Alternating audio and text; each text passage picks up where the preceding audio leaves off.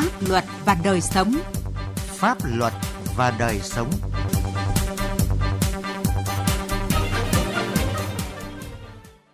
Biên tập viên Thu Thảo xin kính chào quý vị và các bạn. Chương trình Pháp luật và đời sống hôm nay có những nội dung sau. Thành phố Hồ Chí Minh, hai mươi lăm dự án chung cư chưa được nghiệm thu phòng cháy chữa cháy. Vì sao nạn ngáo đá vẫn tiếp diễn nguy hiểm? Mời quý vị và các bạn cùng nghe. Pháp luật đồng hành.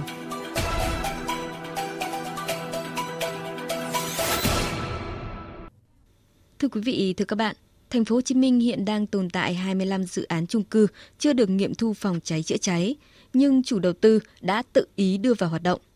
Đáng nói nhiều chung cư còn né tránh, chây ỳ khắc phục các vi phạm an toàn phòng cháy chữa cháy, khiến cư dân sống trong nỗi bất an lo lắng. Phản ánh của phóng viên Tỷ Huỳnh thường trú tại Thành phố Hồ Chí Minh. Dành dụm chắc chiêu hơn nửa đời người, bà Trần Thị Hóa mới có đủ tiền mua căn hộ tại chung cư Bảy Hiền ở quận Tân Bình, Thành phố Hồ Chí Minh để thoát đời ở trọ. Thế nhưng, niềm vui dọn vào ở nhà mới chưa được bao lâu, gia đình bà Hóa và hàng trăm cư dân khác lại sống trong nỗi bất an khi phát hiện chung cư chưa được nghiệm thu bất cứ nội dung nào, kể cả về phòng cháy chữa cháy. Lo lắng về hiểm họa cháy nổ, bà Hóa cùng các hộ dân ở đây phải bỏ tiền túi ra để tự trang bị các trang thiết bị phòng cháy chữa cháy. Bà Hóa lo lắng cho biết, bà nhận nhà và dọn vào ở từ năm hai không một sáu. Đến bây giờ, chung cư vẫn chưa hoàn thiện và nghiệm thu phòng cháy chữa cháy. hai phần trăm phí bảo trì chung cư, chủ đầu tư cũng giữ luôn mà không bảo trì, bảo dưỡng bất cứ thứ gì. Bây giờ, lỡ có cháy cũng thua. Tại chung cư Nguyễn Quyền ở quận Bình Tân, dù chưa được nghiệm thu theo quy định, nhưng chủ đầu tư là công ty trách nhiệm hữu hạn Nguyễn Quyền đã tự ý đưa cư dân vào sinh sống từ năm hai không một ba đến nay. Đáng nói, chủ đầu tư chung cư này cố tình chây ỳ, né tránh, không tổ chức khắc phục bất kỳ tồn tại, thiếu sót nào về phòng cháy chữa cháy, dù đã được cơ quan quản lý nhà nước hướng dẫn, kiến nghị, xử lý nhiều lần. Anh Phạm Thái Quyền, cư dân chung cư Nguyễn Quyền, bức xúc. Bức xúc chứ, bức xúc dữ lắm luôn á. Chưa giờ thấy chủ đầu tư làm gì cả. Những cái cảm biến mình cũng không chắc có dây điện ở trỏng hay không. Mười mấy năm nay chưa thấy nó, nó, nó báo động lần nào. Cái thang thoát hiểm đó mình thấy nó có đó, nhưng mà chỉ là để cho có thôi. Cái gần mười năm rồi. Xây dựng mà không có bảo trì, bây giờ nó rỉ sét, mình đi không đi không mà sợ lọt cái chân xuống, lỡ khi mà có sự cố nhiều người mà chạy ra một lượt nó sập luôn cái thang, thì khi mà sự cố xảy ra không biết đường nào mà mà mà cứu được. Không chỉ bị đe dọa tính mạng, sống trong công trình chưa được nghiệm thu hoàn công, cư dân còn phải chịu nhiều rắc rối phiền toái. Không chịu nổi, có gia đình đã phải gầm gùi rao bán căn nhà mà trước đó họ từng mong mỏi được an cư. Bà Phạm Thị Dung và ông Nguyễn Ngọc Tùng sống tại chung cư Nguyễn Quyền nói: Tiền các về phí vận hành các thứ thì chúng tôi đóng đầy đủ cho chủ đầu tư, nhưng mà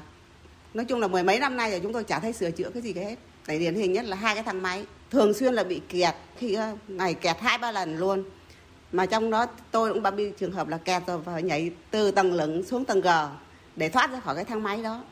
Thì ở cái nhà mình bỏ tiền ra mua nhưng mà có cảm giác giống như là nhà mình đang đi thuê, vì lý do là cái cái sổ hồng ở đây cũng chưa được có, thành ra cái chuyện mua bán giữa các căn hộ cũng là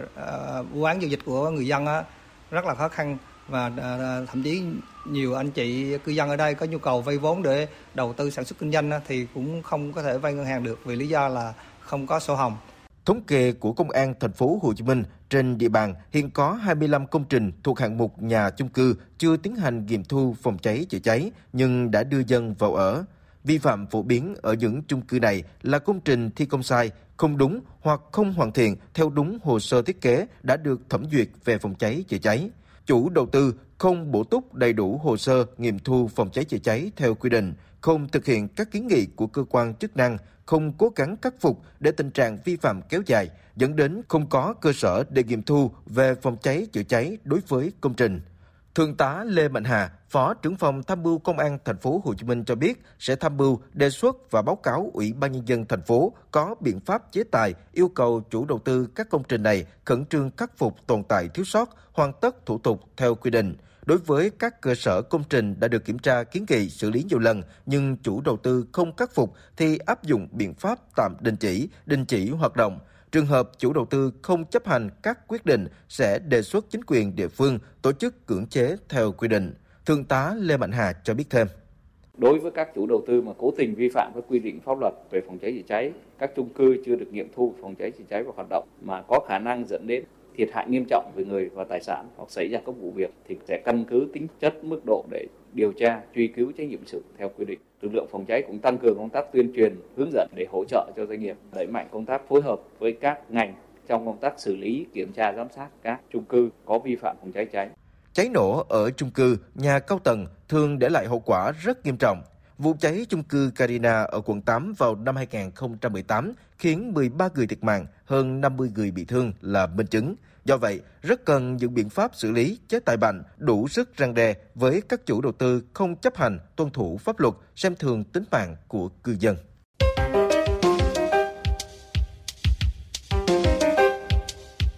Quý vị và các bạn đang nghe chương trình Pháp luật và đời sống của Đài Tiếng nói Việt Nam. Xin chuyển sang một nội dung khác. Thưa quý vị, tình trạng loạn thần do sử dụng ma túy đá hay thường được gọi là ngáo đá tiếp tục khiến dư luận lo lắng. Nhất là sau sự việc mới đây, hai thanh niên có biểu hiện ảo giác ma túy xông vào trụ sở công an ở Thành phố Hồ Chí Minh và Hải Phòng gây rối, tấn công cán bộ. Nhiều người đặt câu hỏi vì sao nạn ngáo đá tiếp diễn nguy hiểm, gây ra không ít vụ thảm án và nhiều hệ lụy xã hội nghiêm trọng. Sẽ nguy hại ra sao nếu chúng ta không ngăn chặn và đẩy lùi vấn nạn này? Phóng viên Hải Quân phỏng vấn bà Vũ Thị Bền, trưởng phòng nghiên cứu khoa học và đào tạo, Viện Nghiên cứu Tâm lý người sử dụng ma túy về nội dung này. Mời quý vị và các bạn cùng nghe. Thưa bà Vũ Thị Bền, có bình luận như thế nào về cái tình trạng ngáo đá hiện nay và những cái hệ lụy xã hội nghiêm trọng mà nó gây ra? Thì đầu tiên ở cái góc độ là chuyên gia, khi mà hỗ trợ trực tiếp cho những người sử dụng ma túy và đặc biệt là những người mà sử dụng ma túy đá, thì chúng tôi nhận thấy rằng là khi mà những người sử dụng ma túy đá rơi vào trong các cái trạng thái bị rối loạn về mặt tâm thần và đặc biệt là có xuất hiện những cái hoang tưởng ảo giác mà chúng ta thường gọi đấy là ngáo đá, thì ở trong cái tình trạng này, cái người sử dụng ma túy đá họ đã không kiểm soát được cái khả năng nhận thức cũng như là cái cảm xúc và cái hành vi của mình. Chính vì vậy mà họ gây ra những cái hành vi có thể là vi phạm pháp luật, có thể là tổn thương đến chính bản thân họ. Và có một cái điều đáng gọi là lưu ý, đấy là gì? Cái tình trạng ngáo đá hiện nay nó đã và đang diễn ra phổ biến từ thành thị đến nông thôn. Những cái người ngáo đá thì thuộc rất là đa dạng các cái tầng lớp, ví dụ có thể không phân biệt về độ tuổi cũng như không phân biệt về mặt giới tính. Đó, cho nên là nó gây ra rất nhiều những cái vấn đề bức xúc và nhức nhối trong xã hội. À, có thể là họ vi phạm uh, về luật giao thông, có thể là họ gây mất an ninh trật tự trong xã hội, hoặc nguy hiểm hơn đấy là họ gây ra những cái vụ thảm án. Dạ vâng, và nó còn có một cái thực tế đáng buồn và rất đáng lo ngại nữa là gần như ngày nào hay là tuần nào đấy thì báo chí cũng đều thông tin về các cái vụ triệt phá các đường dây buôn bán vận chuyển ma túy từ lớn cho đến nhỏ, hay là các cái vụ việc uh, thanh niên bay lắc sau khi sử dụng ma túy tổng hợp ở các vũ trường, quán bar, karaoke và ngay tại nhà riêng. Theo bà Vũ Thị Bền đấy, thì vì sao cái việc tiếp cận với ma túy, đặc biệt là ma túy tổng hợp hiện nay nó lại dễ dàng, đơn giản và thuận tiện đến như thế ạ? Cái nguyên nhân chính mà dẫn đến cái việc là người sử dụng ma túy này càng có những cái cơ hội để có thể là tiếp cận với lại cái các cái chất gây nghiện cũng như là các cái loại ma túy, đấy là gì? Chúng ta phải nhìn vào một cái con số, đấy là trong cái giai đoạn mà thế giới đang phải đối mặt với cái dịch Covid thì cái tỷ lệ người sử dụng ma túy trên thế giới không hề giảm, thậm chí lại còn tăng và tăng đột biến. Bởi vì sao ạ? Bởi vì là vẫn có những cái kẽ hở trong cái việc quản lý và kiểm soát việc vận chuyển và lưu thông hàng hóa, đặc biệt là cái mặt hàng cấm, đấy là ma túy. Và khi mà cái đối tượng, các cái băng đảng phạm tội về ma túy, người ta đã vận dụng, đã ứng dụng cái khoa học công nghệ cũng như là cái công nghệ hiện đại vào trong cái việc là quản lý, mua bán và vận chuyển cái các cái chất gây nghiện, các cái loại ma túy đến cho các cái khách hàng. Và cái hoạt động gọi là giao dịch mua bán, khi mà chúng ta có thể dễ dàng thanh toán online thì nó cũng là một trong những cái cơ hội, vừa là cơ hội và đồng thời cũng là cái thách thức để chúng ta kiểm soát và ngăn chặn cái nạn mua bán ma túy thông qua các cái trang mạng xã hội, thông qua các cái hội nhóm ở trên Facebook hay là Instagram hay là Zalo. Thì đó là một trong những cái mà trong cái thời điểm hiện nay và tới đây, các cái cơ quan lực lượng chức năng khi mà thực hiện các cái hoạt động về uh, ngăn ngừa các cái nhóm tội phạm về mua bán, sản xuất hay là tàng trữ ma túy, vận chuyển ma túy thì cần phải đi trước các cái nhóm tội phạm về ma túy thì chúng ta mới có thể ngăn ngừa và kiểm soát được. Cùng với cái việc uh, mua ma túy dễ dàng thì liệu còn có thêm những cái nguyên nhân nào khác khiến cho cái nạn ngáo đá nó ngày càng tiếp diễn nguy hiểm như vậy ạ? Trên thực tế thì cái việc mà kiểm soát ma túy từ trước đến nay vốn dĩ nó đã rất khó rồi. Và hiện nay thì đúng như anh vừa nói, đó là gì? Cái tình trạng mà chúng ta bắt được và xử lý các cái vụ việc liên quan đến ma túy nó còn đang gặp cái khó khăn trong cái vấn đề là giám định pháp y cũng như là xử lý theo các cái quy định của pháp luật, làm sao cho đúng người đúng tội. Thì cái một cái thực trạng đấy là gì? Ma túy hiện nay nó không tồn tại đơn giản uh, nguyên bản giống như là trước đây nữa, mà nó được pha trộn, nó được núp bóng và trá hình vào trong các cái dạng đồ ăn thức uống để có thể tấn công vào cái nhóm người sử dụng. Và khi mà chúng ta bắt được những cái mặt hàng, chúng ta thu được những cái sản phẩm mà nó có chứa các cái chất ma túy đó, thì cái quá trình mà xử lý, phân tích cũng như là giám định cái hàm lượng các cái chất ma túy trong các cái sản phẩm, ví dụ như là đồ ăn thức uống hoặc là các cái dược phẩm rồi những cái thực phẩm chức năng hay là sản phẩm làm đẹp, thì nó sẽ khiến cho cái việc giám định cũng như là xử lý và um, áp dụng các cái quy định, các cái chế tài của pháp luật vào còn đang gặp khá là nhiều các cái khó khăn. Đấy là một trong những cái nguyên nhân mà có thể là khiến cho cái quá trình mà cái việc pha trộn ma túy nói chung và ma túy đá nói riêng vào trong các cái mặt hàng này cũng như là vào trong các cái sản phẩm mà đến tay người tiêu dùng thì nó đang là một trong những cái vấn đề vô cùng thách thức đối với nhân loại và đối với công cuộc phòng chống ma túy. Dạ vâng, và một câu hỏi nữa đó là sẽ nguy hại ra sao đấy ạ, nếu như mà chúng ta không kịp thời ngăn chặn và đẩy lùi cái vấn nạn ma túy tổng hợp và ngáo đá lộng hành? À, trên thực tế thì trong thời gian vừa qua, công tác về phòng chống ma túy nói chung cũng như là phòng ngừa những cái um, gọi là giảm tác hại của cái việc sử dụng ma túy đối với lại đời sống xã hội thì cũng đã được quan tâm. Thế nhưng mà có một cái thực tế đấy là gì? Tỷ lệ số những người nghiện mới vẫn tăng. Và cái tỷ lệ mà điều trị cho những người mà đã sử dụng ma túy, sử dụng ma túy đá nghiện, phục hồi và có thể là tái hòa nhập với lại cộng đồng thì cái tỷ lệ thành công nó chưa cao. Cho nên là cái nhu cầu sử dụng ma túy, đặc biệt là ma túy đá thì là vẫn còn đang là những cái vấn đề. Và cái tình trạng ngáo đá nó sẽ vẫn diễn ra nếu như mà cái người sử dụng ma túy đá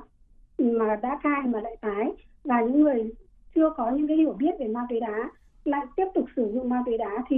sẽ dẫn đến một cái tình trạng là người sử dụng ma túy đá bị ngáo đá, có những cái hành vi mất kiểm soát, rồi có thể gây rối những cái trật tự an ninh công cộng và gây nguy hiểm cho cộng đồng, cho xã hội nó sẽ vẫn còn.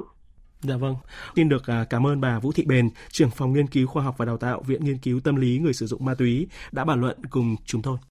Thưa quý vị, đến đây thời lượng dành cho chương trình Pháp luật và đời sống cũng đã hết. Cảm ơn quý vị và các bạn đã chú ý theo dõi. Xin chào và hẹn gặp lại trong các chương trình sau. Trong những năm qua, công tác phòng chống H I V/AIDS đạt được nhiều kết quả tích cực. Cùng với đó, hoạt động trợ giúp pháp lý cho người nhiễm H I V cũng đã góp phần tạo thuận lợi cho họ được tiếp cận dịch vụ pháp lý miễn phí, giúp bảo vệ quyền và lợi ích hợp pháp trước pháp luật. Theo quy định pháp luật trợ giúp pháp lý, người nhiễm H I V là trẻ em, người có công với cách mạng, người dân tộc thiểu số cư trú ở vùng có điều kiện kinh tế xã hội đặc biệt khó khăn, người bị buộc tội từ đủ mười sáu tuổi đến dưới mười tám tuổi, thuộc hộ nghèo, hộ cận nghèo hoặc đang hưởng trợ cấp xã hội hàng tháng. Khi gặp vướng mắc, tranh chấp pháp luật về hình sự, dân sự, hành chính, hãy đến Trung tâm trợ giúp pháp lý nhà nước thuộc Sở Tư pháp tỉnh, thành phố trực thuộc Trung ương, nơi cư trú hoặc các tổ chức tham gia trợ giúp pháp lý ở địa phương để được trợ giúp pháp lý miễn phí. Các bạn có thể tìm địa chỉ liên hệ và số điện thoại của các trung tâm trợ giúp pháp lý nhà nước và tổ chức tham gia trợ giúp pháp lý theo một trong các cách sau đây. Truy cập danh sách tổ chức thực hiện trợ giúp pháp lý tại cổng thông tin điện tử Bộ Tư pháp, trang thông tin điện tử trợ giúp pháp lý Việt Nam, trang thông tin điện tử của Sở Tư pháp địa phương hoặc gọi về Cục trợ giúp pháp lý Bộ Tư pháp theo số điện thoại không hai bốn sáu hai bảy ba chín sáu ba một để được cung cấp thông tin liên hệ.